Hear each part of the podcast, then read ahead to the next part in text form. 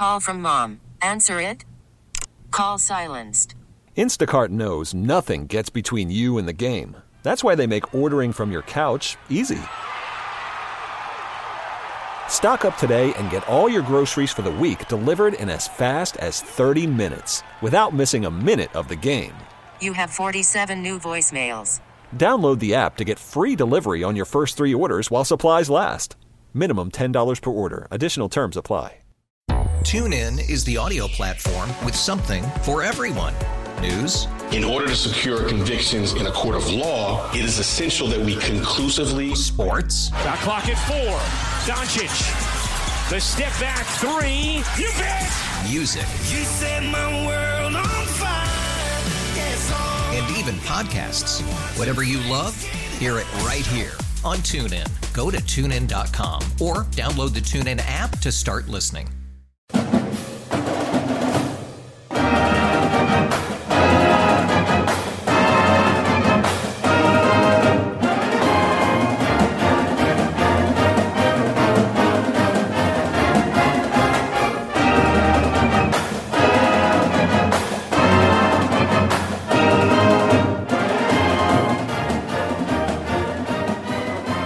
A lot after Miami scoring touchdowns tomorrow in the Pinstripe Bowl, Yankee Stadium in New York City, and a man who's going to be on that call. He's going to be alongside the voice, Joe Zigaki, Don Bailey Jr., former Miami Hurricanes team captain. You're going to hear him tomorrow right here on WQAM. DBJ, who's out on location in New York City. How are you, sir? I couldn't be better. I hope you had great holidays, Alex, and everything turned out your way. Great holidays, Don. I hope the same for you. And you've got family up there, right? So you were kind of killing two birds with one stone: Pinstripe Bowl and Christmas. That's right. Got a 2-for-1 out of the deal. Married one of those New Yorkers that I met at the University of Miami. Best thing I ever did. So it's all worked out good. I love that. That's tremendous. Now, Don, many reasons why I'm excited to watch the bowl game tomorrow. One of those being we're going to get our first look at Jakari Brown since 2022. Last time he started a game or played any in-game snaps for Miami, 2022. What have you seen this season from Jakari's development, and anything you can share from the last couple weeks of practice in terms of what we can expect from QB1 tomorrow? Well, I think it's going to be expect the unexpected almost, right? As you mentioned, we have not seen him play in a game situation all year. Now, I will tell you that he has practiced extremely hard. The meetings that I've been around that he's in, he's paid attention. He has been dialed in all year with the mindset that he's one snap away from starting. The last couple weeks, around 15 days of practice, he's really been dialed in. He realizes that this is an audition tape for him. For right now, for the future, for the next season, whatever his plans are, and he's taking control of this football team. He's such a natural leader, and we saw that last year with our post game conversations and how he handled the situation that he was in, against Clemson and against Georgia Tech and Florida State and all the games that he got in. You saw that he's a built in leadership that all quarterbacks need. Now, they are tailor fitting the offense to Jakari. This offense is going to be made for him to be as successful as he can be, as long as he follows the rules of the play. And I'm looking forward to it. I think he's a guy that will bring a whole nother dimension to the game as far as energy goes. I think the players have rallied around him both offensively and defensively. He's a lot of these guys names that are going to be playing tomorrow are new names because of so many guys going in, whether it's to the portal or to the NFL draft or for graduation purposes, they're not playing. And it's going to be interesting. It's going to be a big stage for him, and it's going to be a great opportunity. I love what you said, by the way, about Shannon Dawson tailoring the offense to him. Because, he plays differently than, of course, Tyler Van Dyke, who started most of the year, and Emery Williams, who got in a couple of games last year. Because, Jakari, physical, and he can run in a way, Miami's other quarterbacks could not. How do you think that that's going to match up against Rutgers' defense, Don? Because Rutgers, their defense to me looks a lot better than their offense, and there could be some challenges there. Do you think Jakari's going to be able to hit some deep throws and also pick up some first downs with his legs? You know, he's got to do all of the above, Alex, because that's what he is. I mean, he's not he cannot build his career that he's a running quarterback. If you're going to do that, go play running back. Or go play another position. He's got to be complete at that position. So he's going to have to, I think really the important thing is him completing some passes. I think because if he's going to be dialed in as a guy like Rutgers. Now Rutgers, you know, they label their guy as a dual threat, but really he's a running back. He's their second leading rusher. And you can stop him if you're not threatened with the pass. I think it's important that Brown has a great day throwing the football. Now, you know, I'm talking percentage-wise. I'd like to see him in the mid-60s, if that's possible. That's a number that we're at right now, best in the ACC in completion percentage in the conference. I think he needs to hold true to that. But again, it's about ball distribution, and he's got to go through his progressions and understand that he is a quarterback. And then when everything breaks down, then he can go about it and do what he does best, and that's improvise. You know, Don, as far as his protection goes, I think to me, Miami's offensive line certainly a lot deeper than they were a year ago.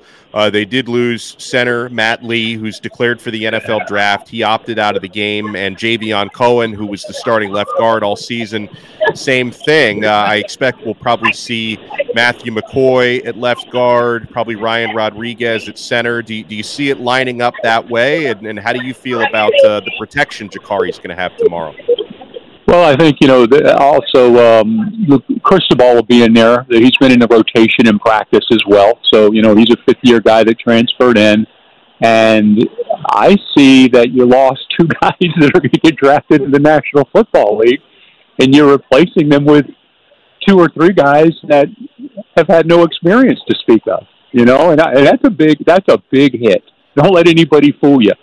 With that being said, fortunately, that room, in my opinion, has got the best offensive line coach in America. And if that's not enough, the head coach is also one of the best offensive line coaches in America. So those guys they'll be prepared, and that's the whole key to that position in a situation like this.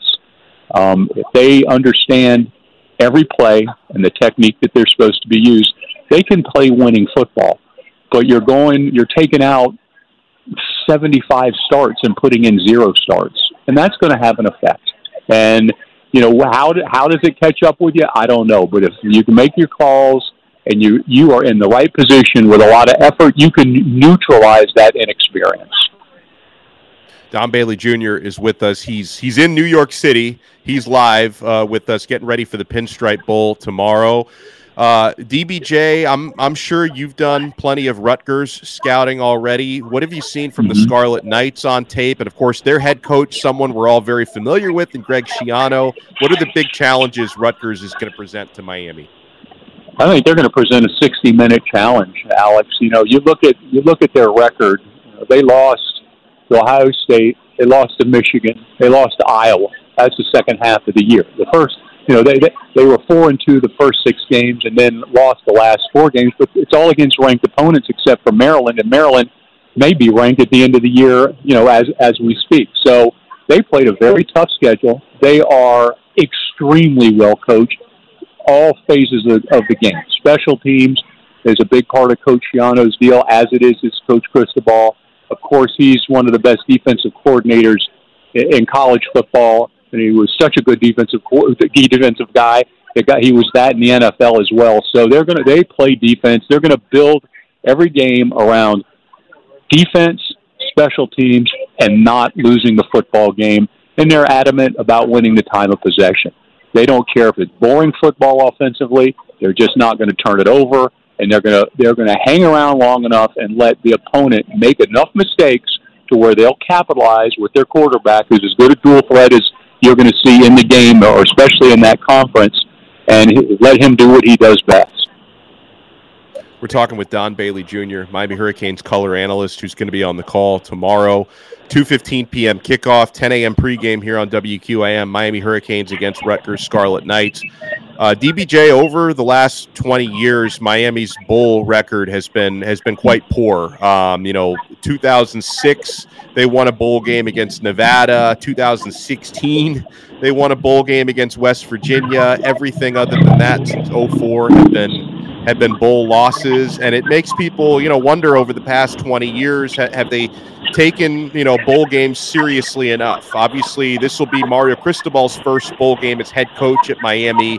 What's the attitude been for these past couple of weeks? Because I know that, and there are certain teams around the country that are probably going to show up to their bowl games not taking them very seriously. I hope Miami is not one of those, Don. Every practice and meeting that I've been to, whether it was in Miami or New York, this team is extremely focused. They realize, you're going to have guys playing in new positions. You're going to have first-time starters. This is really, as far as where the personnel is, it's almost like a spring game because you've got all these new faces. And I'm not going to let people forget that you lost two starting safeties that are supposed to go to the NFL. You lost a defensive tackle that's supposed to go to the NFL. You got a couple linemen that are supposed to go to the NFL. You lost a receiver that's transferred out to a national championship contender. So Miami has lost a lot of talent. And as far as looking at how they've approached it, they have approached it like every single regular season game, that it is the most important thing. And it's come through at practice. Now, they've had some fun, they've done some events, and, last couple of days here in New York, they've honed in to the fact that it is now game week. Miami is here to win a bowl game, not participate. They are here to win a bowl game, get on stage, and take the trophy home. They understand the quality of opponent. I don't believe anybody that really is a Hurricane fan that's not informed understands that the team you're playing against, Rutgers, is very, very good. Is their record 6-6? Yes. Is that a bad record? Not when you look at who they played and you look at the talent on the field. Miami's coming in with a lot of new faces and new places, guys that have not played in the position, and they've embraced it. And, the thing to me was yesterday we were at the New York Giants facility for practice, and the players ran the practice. There was no pushing the guys to go harder. There was nobody taking a play off. I was very impressed with how they practice in that environment and how they're handling it and showing maturity with really an even younger team than you played the season with. So I expect them to give 100%, but I also understand why they're not favored to win this football game. Yeah, it's something I've talked about that the last couple days, how Rutgers are favored by 1 point. I think, obviously, Don, you touched on it, how many important Miami players are leaving to try to get to the NFL. You've had a handful of guys, including, the guy who started 10 of your 12 games at quarterback this year, who's already transferred to Wisconsin. And you mentioned Colby Young is on his way to Georgia. So, I get Miami just with the amount of turnover. I understand why they're underdogs in the game, and it's also it kind of feels like a pseudo home game for Rutgers, right? Because their campus is not too far away from the stadium. Yeah, that is the case. Now, fortunately, Miami represents well here in the Northeast, and New York is a state where there's a lot of hurricanes, so it'll be heavily tilted Rutgers, but there'll be enough orange and green here to make a difference, and it's exciting. The bowl, everybody's wondering what's going on with the bowls and what's going to happen. I can tell you the Pinstripe Bowl has done an A-plus job of making sure that everybody is entertained, that everything is organized, and it is first class.